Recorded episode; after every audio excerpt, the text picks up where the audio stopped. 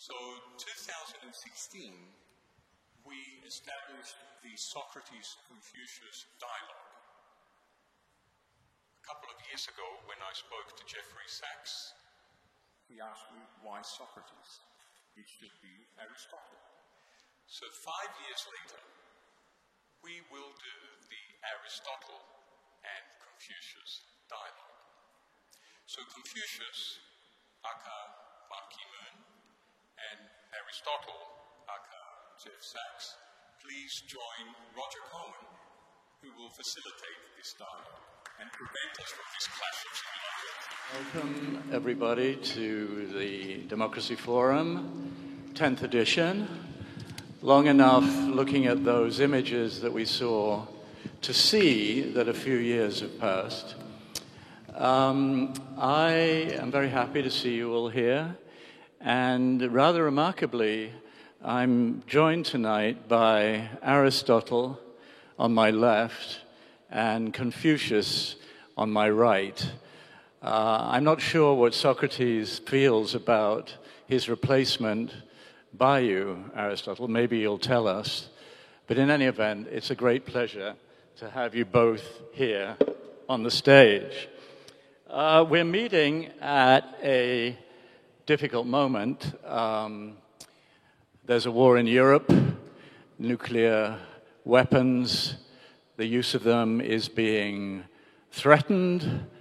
Our societies seem to have a great deal of difficulty determining what the truth is. Some people speak of post-truth societies. Inflation is rising, soaring. Food and energy prices are rising rapidly. And there's a great deal of disillusionment in our societies. I'd like to turn first to you, Aristotle. What is to be done about these problems? What should we do to try to make a better world? Thank you very much for uh, this uh, wonderful opportunity. I can tell you it's very easy for me to uh, take this position because for ten years I had the incredible honor to be special advisor to Secretary General Ban Ki-moon, and I always felt that I was advising Confucius. Uh, I really always felt that I was advising an extraordinarily wise man who understood the core of Confucius's approach, which was relationship. Because the Secretary General would always explain to me, if I'm meeting my Chinese counterpart or my American counterpart or my counterpart from Germany, what are the special implications and feelings? What are the proper rights in order to honor the counterparts?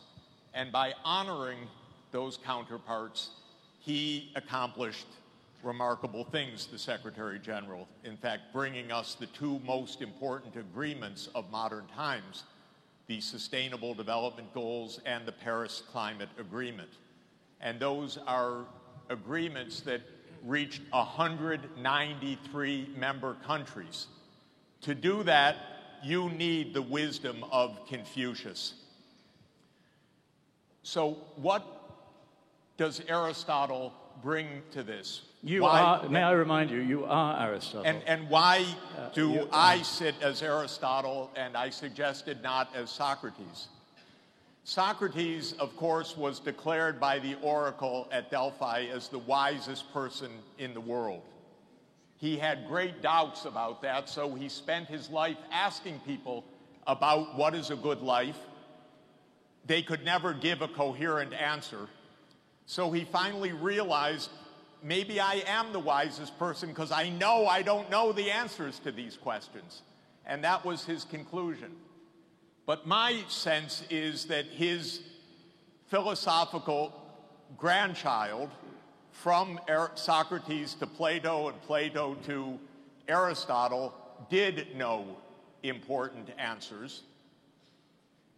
Aristotle gave us the two greatest books on this topic of human well-being ever written in the Western tradition, and they come together as a volume. The first is the Nicomachean Ethics, about personal behavior, and it is paired with the Politics, which is the invention of political science, but not Machiavelli's political science. Aristotle's political science is politics for the good, for the human good. Politics based on ethics. Now, Aristotle told us something of enduring value, two thousand three hundred years of enduring value. But I think in the modern age, the first thing Aristotle would have done is to pick up the phone or send a WhatsApp to Confucius and say, could you come over to the Athens Forum? We need to talk. And here you are, here you are. Because it seems to me like our theories, while they're phrased differently, are really similar, because both of our theories put the essence of a good society in virtue. It's the virtue of the leaders. It's the virtue of the citizens. This is the core of Aristotle's political thought and Confucius's political thought. We lost it in the year fifteen fourteen when Machiavelli told us, no, it's not virtue, it's how tricky you can be. And then politics became managing power, not cultivating virtue and well-being. And I believe that we need Aristotle and Confucius back again as our real guides, not the study of power, but the management of human well-being based on virtue. Because we've lost even the concept of this, ladies and gentlemen, of what is a virtuous life. And before we hear from Confucius, I want to say my favorite part about Confucius, because it also exemplifies Secretary General Ban Ki-moon. He said, if we can come to appreciate and understand courtesy and music better, there will be no more war. And I want to put underscoring on courtesy, because it's not even a concept. In my country, no courtesy. We have the right to do this. We do what we want. Nancy Pelosi, we fly to Taiwan because we can do that. No courtesy. If there's no courtesy, there can be no peace. There will only be war. So Confucius has it exactly right. We need courtesy. Thank you. Thank you very much, Aristotle. Uh, Confucius, if I may turn to you, and please remember you are Confucius. When you say I, you are speaking as Confucius. Confucius, in an age where everybody can shout publicly through social media, and there's so much noise, and as Aristotle just said, um, a loss of a sense of politeness, respect, courtesy, Um, is it too much to ask that your virtues, uh, the virtues you believe in, be respected? First of all, it's a great honor to participate in this uh, tenth um, Athens Democracy Forum for the first time. But last May, I participated in the regional forum in Seoul. So this is my second time. And thank you, Madam President, for your presence. Now, thank you, uh, Professor Jeffrey Sachs, for your very kind words about me.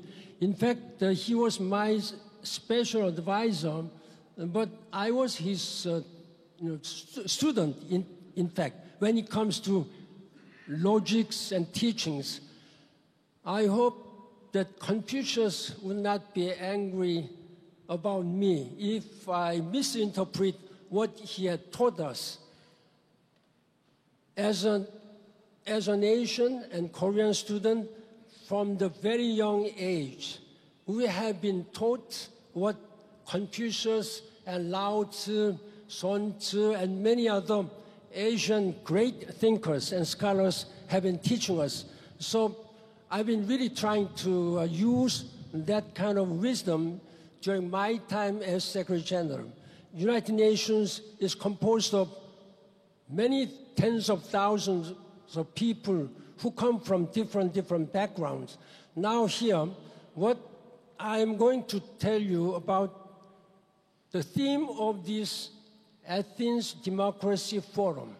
The Wide Democracy Forum at this time organized by New York Times, and why we are here. Because the most of the countries are going through very difficult times because of the lack of leadership of our leaders, either elected or kings or whatever positions that they may have.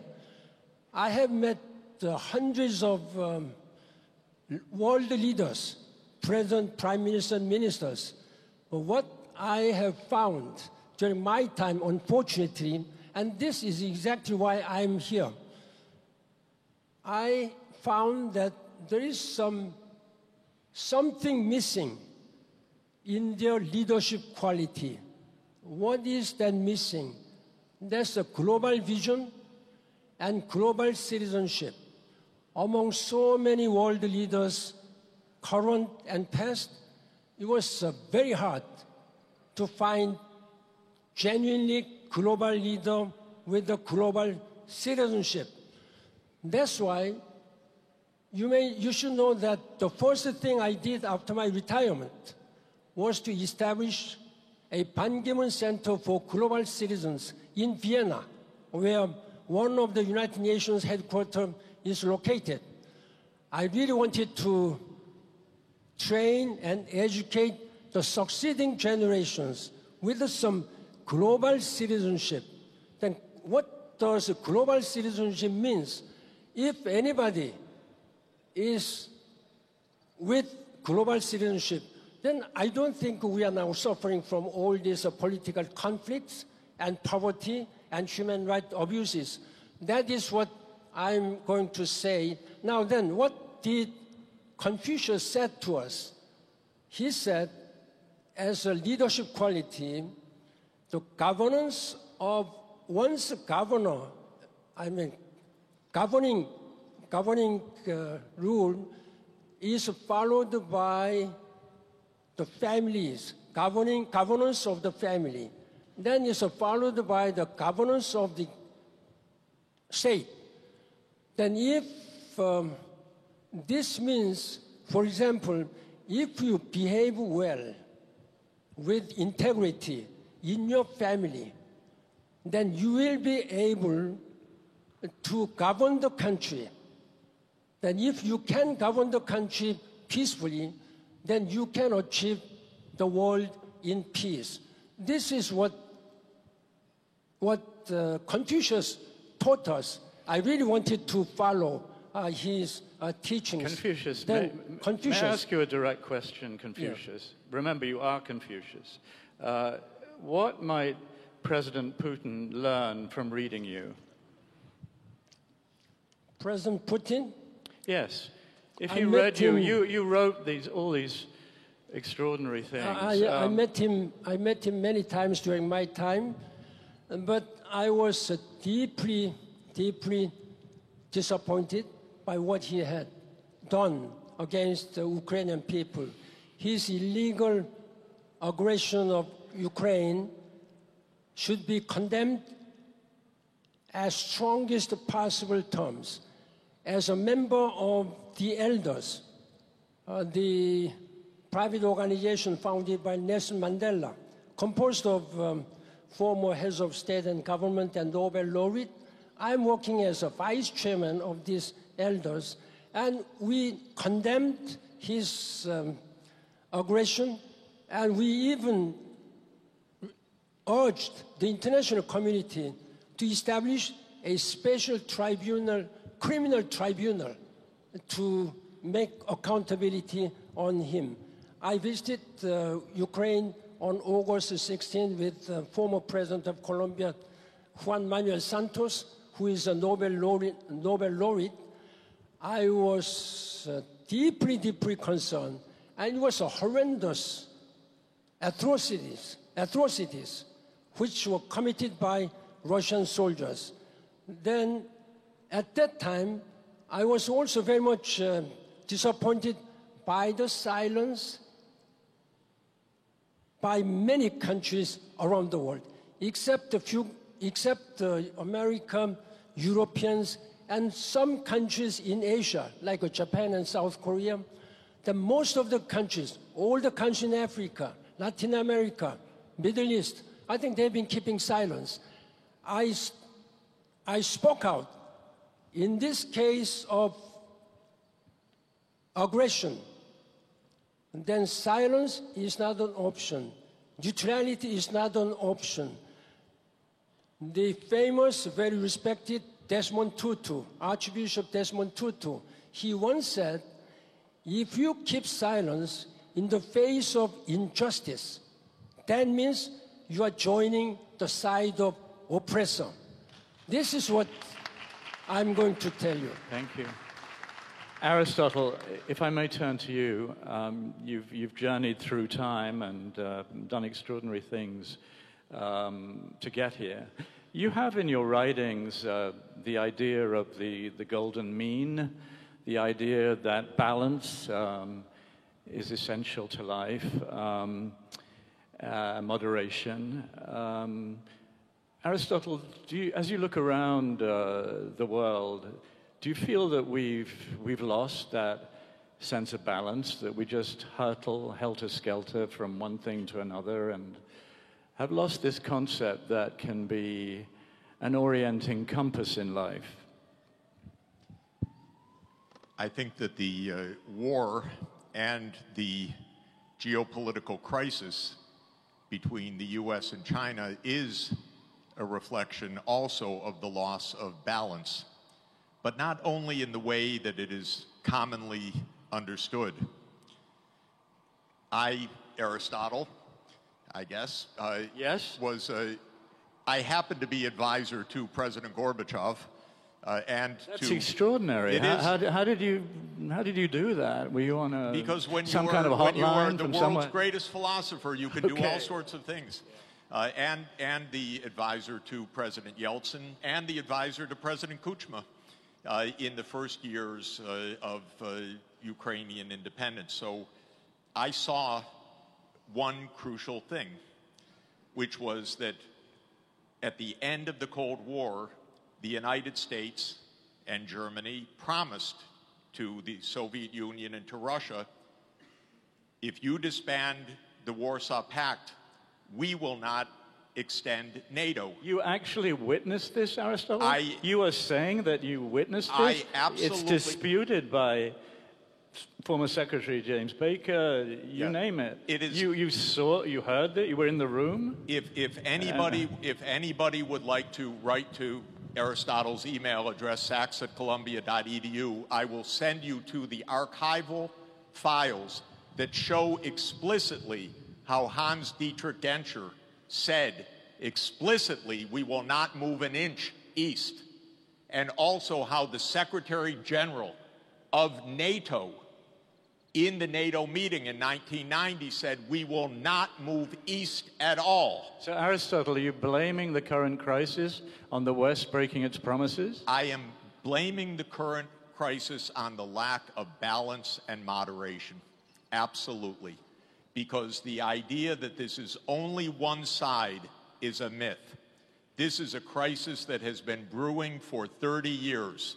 And every year, Russia said, please do not come closer to our borders. Please do not come closer to our borders. Please do not come closer to our borders. That's the truth, ladies and gentlemen. So you and think... In it, and in two thousand eight, it, nonetheless... Do you interrupt Aristotle? Well, please. Sometimes I'm obliged to. I'm, I know you've come a long way. You must be tired, but I, I feel it's. Uh, I feel I have to from time okay, to time. Please. No, Aristotle. So the, these broken promises, they were, uh, they would not have been broken if the leaders had been wise enough to consult you. Is that what you're saying? We had very wise statesmen, statesmen who followed Confucian and Aristotelian thought. You like, think, you think like, that you really think they're one and the same? Like George Kennan, who said in nineteen ninety-seven, NATO expansion will lead to the next Cold War. He said it immediately. And we entered a region of crisis. And being Aristotle, I called the White House last year and I said, please stop the NATO enlargement because maybe we can still have peace. But they're not philosophers, they're people of action, uh, and they were not interested in stopping any expansion. They declared three times in twenty twenty-one that Ukraine will be a member of NATO. We trapped Ukraine in the middle of this battle between these two giants. It's an utter tragedy for Ukraine, an utter tragedy, because if you have Aristotelian prudence, what the Greeks call phronesis, wisdom, contextual wisdom, if you have temperance, moderation, sophrosyne in Greek, if but you Aristotle, have the sense of justice, diokin, dio, diokin, uh, oh, excuse my Greek, diokizine. Uh, what is it? Diokizine, yes. If you have these virtues, you know, don't push the other side. Don't fly to Taiwan because we have the right to do so. Exercise prudence, moderation, sense of justice, respect for the other side, and then you won't have war. This is what Confucius meant when he said, if you come to understand and appreciate courtesy, we will not have war. Courtesy, please, courtesy. So Aristotle, are you in despair?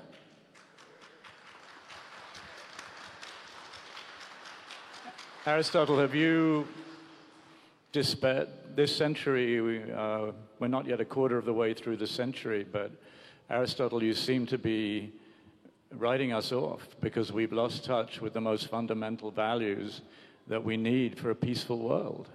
That's a very pessimistic message from such a brilliant man.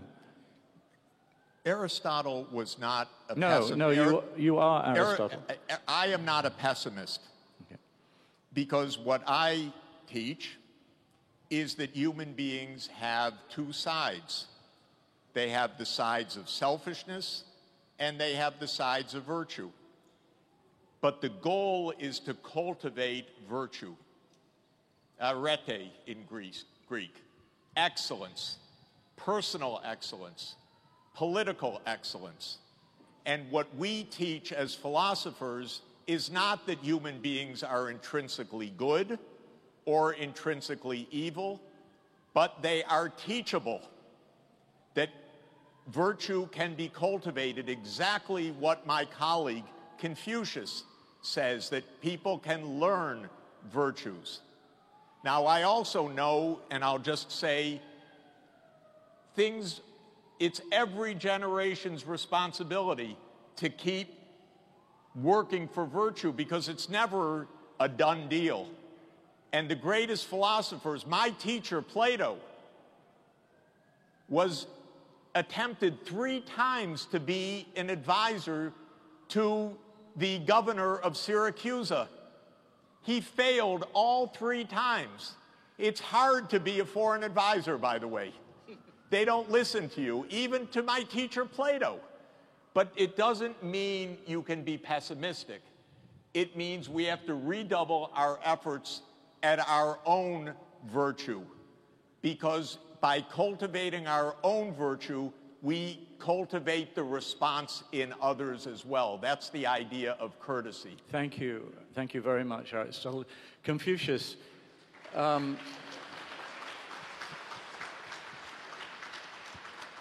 Confucius, um, given what you said previously, I imagine that hearing from your distinguished fellow philosopher, Aristotle, that the West is partially, somewhat, maybe largely to blame for the war in Ukraine. That seems to be quite a long way from what you were saying. So, Confucius, what do you feel about that? First of all, what this uh, conflict among the countries and between the countries, uh, I'm deeply, deeply worried and angry that even in this twenty-first century, now countries are trying to occupy by force, by force a certain territory. This is totally unacceptable. At the same time, I am deeply concerned about the weakening of multilateralism. If multilateralism has been supported and strengthened, the, if the United Nations systems, particularly Security Council, has been really uh, up to the commitment in the Charter of the United Nations, I think we, we should not uh, un unnecessarily suffer from all this, particularly people uh, from you know, Ukraine. Therefore, as, I'm, as a former Secretary General, I'm very sorry that the United Nations has not been able to discharge its charter provision, charter duty. There should be some loud and clear from the international community that they should uh, reform the Security Council. During my time, there's a lot of such discussions, and even the French government has offered voluntarily that they would be willing to uh, refrain from exercising veto power when it comes to purely humanitarian issues, like in the case of Syria, when a lot of people were suffering from this, and then most of the member, you know, veto power, they rejected this one. That's where we stopped. Therefore, we should not repeat what we had been repeatedly making failures. This is what uh, I'm urging again. We have to meet, meet the demands of the international community. There are many people who are suffering from hunger, abject poverty. There are many people who are, whose human rights are abused by big powers and uh, some people with the powers.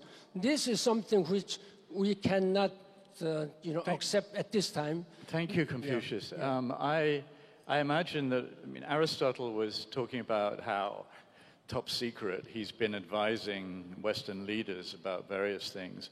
I imagine you, uh, as Confucius, that you've probably been advising Xi Jinping also about what he should do. Uh, what have you been telling uh, Xi Jinping about the possibility of uh, an invasion of Taiwan, for example? I imagine that you've been urging him to show restraint.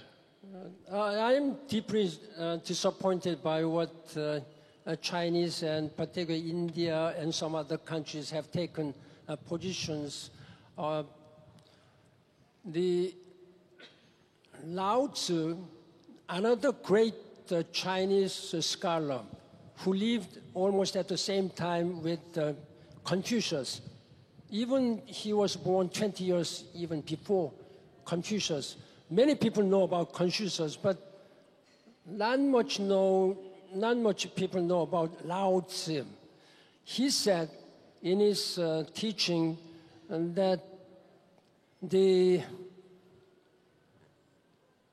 the way to heaven is to uh, or help, the way to heaven is uh, Now, let me see. The way of heaven is to be beneficial to all, all the things. And the way of sage is serving the people without competition, without competing. This means when it comes to some disagreement, then you have to really um, uh, compromise with other people. Professor Sachs mentioned about the China and U S relationship. At this time, without United States and China working together, it will be almost impossible to address all global challenges, not to mention climate change, but also all these uh, global security issues. And therefore, what I'm urging both leaders, of course, there are significant differences in political systems, ideologies, and the way they are doing. But I think at this time, when you really want to address all these global challenges, we have to join all our hands on the deck together. Both U S and China must work together. Otherwise, it will be only the people, it will be only the countries who will suffer. There are some, some scholars have suggested that um, I think they, um, their relationship, if they change the course of their work, I think we can make some progress. Thank you. I can say there may be three capital C's: cooperation, competition, conflict. But they began with a conflict. When you begin with a conflict, then nothing can happen. Let them cooperate. Thank you very much. Let them compete in transparent manner. Then in the course of this competition and cooperation, there will be a way of mutually understanding better. This is what Asian way of thinking can help resolve all these problems. Thank you so much, Confucius. A final word from, from you, Aristotle, and it needs to be too quick. I'm sorry, I know it's been a big effort to get here, but uh, when you look at East-West relations, um, are you, are you worried that your universal ideas uh, are only understood in, in part of the world? Do you think there is a fundamental uh, issue in East-West understanding? I, I literally think that the fact that the core of Aristotelian virtues and Confucian virtues are so similar is the core basis for hope. There is a common humanity that can cooperate together, can work together, can build virtue together. There is zero intrinsic reason for conflict between the U S and China. The problem is actually a little bit of uh, U S neurotic reaction to China's rise. China is viewed as a threat. It should not be viewed as a threat. China should be viewed as a normal country trying to have a normal life in this planet. It just happens to have a lot of people in it. And that makes it big. But the idea that it is some threat that must be combated is an unvirtuous idea, because China and the United States and the West can cooperate with each other, and we have to cooperate with each other. But Aristotle, you see no difference between American democracy and the Chinese surveillance state? I think it's absolutely important to understand something about my philosophy, and please reread The Politics. It's I will, I will, I it's promise. A, it's a wonderful book, and it says something.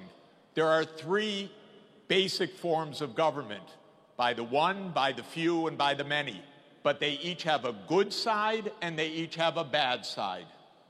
The good side of the one is monarchy. The bad side of the one is tyranny.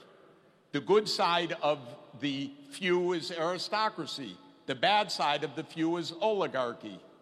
The good side of the many is republic.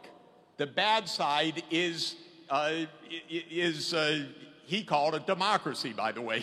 Uh, but just uh, so you know, uh, it, it is uh, mob rule. So we shouldn't You're think, saying the United and, States today is, and, and is a state of mob rule? Did I understand you correctly? I, we have mob rule in the United States to a large extent. You should be very clear. We had a mob attack our Capitol led by the President of the United States. That's mob rule. That's pure populism. That worried Aristotle a lot when he wrote in three thirty B C that we would have populists like Donald Trump or Boris Johnson, or many others. But the attempt at mob rule was repulsed. And what? In the end. Nothing's in the end. That's the whole point. Everything is a continuing effort for the good, and we are so far from achieving the good that we need to achieve. We need to do better. But my point is the following. We should not judge simplistically another social system, even another political system, by simplistic categories. I never did as philosopher. I asked the question, is this for the common good? One thing about China that I would like to emphasize, China went from eighty percent extreme poverty in nineteen eighty to no extreme poverty forty years later. It is the most successful economic development in history. It learned a lot from Korea, by the way. It learned a lot from Japan. It learned a lot from the neighbors. It's extraordinarily successful. Life expectancy rose enormously. Education rose enormously. Quality of life rose enormously. Hunger fell completely. This is an accomplishment. We should take joy in China's accomplishment, not fear from it. We should congratulate China for its good works, and we should sit down and understand each other, because there is so much common interest, but we don't even talk to each other. We point fingers. We say they're on the other side of the divide. We don't want to talk. The first bit of wisdom, to go back to Socrates, is to talk. Thank and you. That's what we need to do. Thank you very much, Aristotle. Thank you, Confucius. Thank you, Thank you all.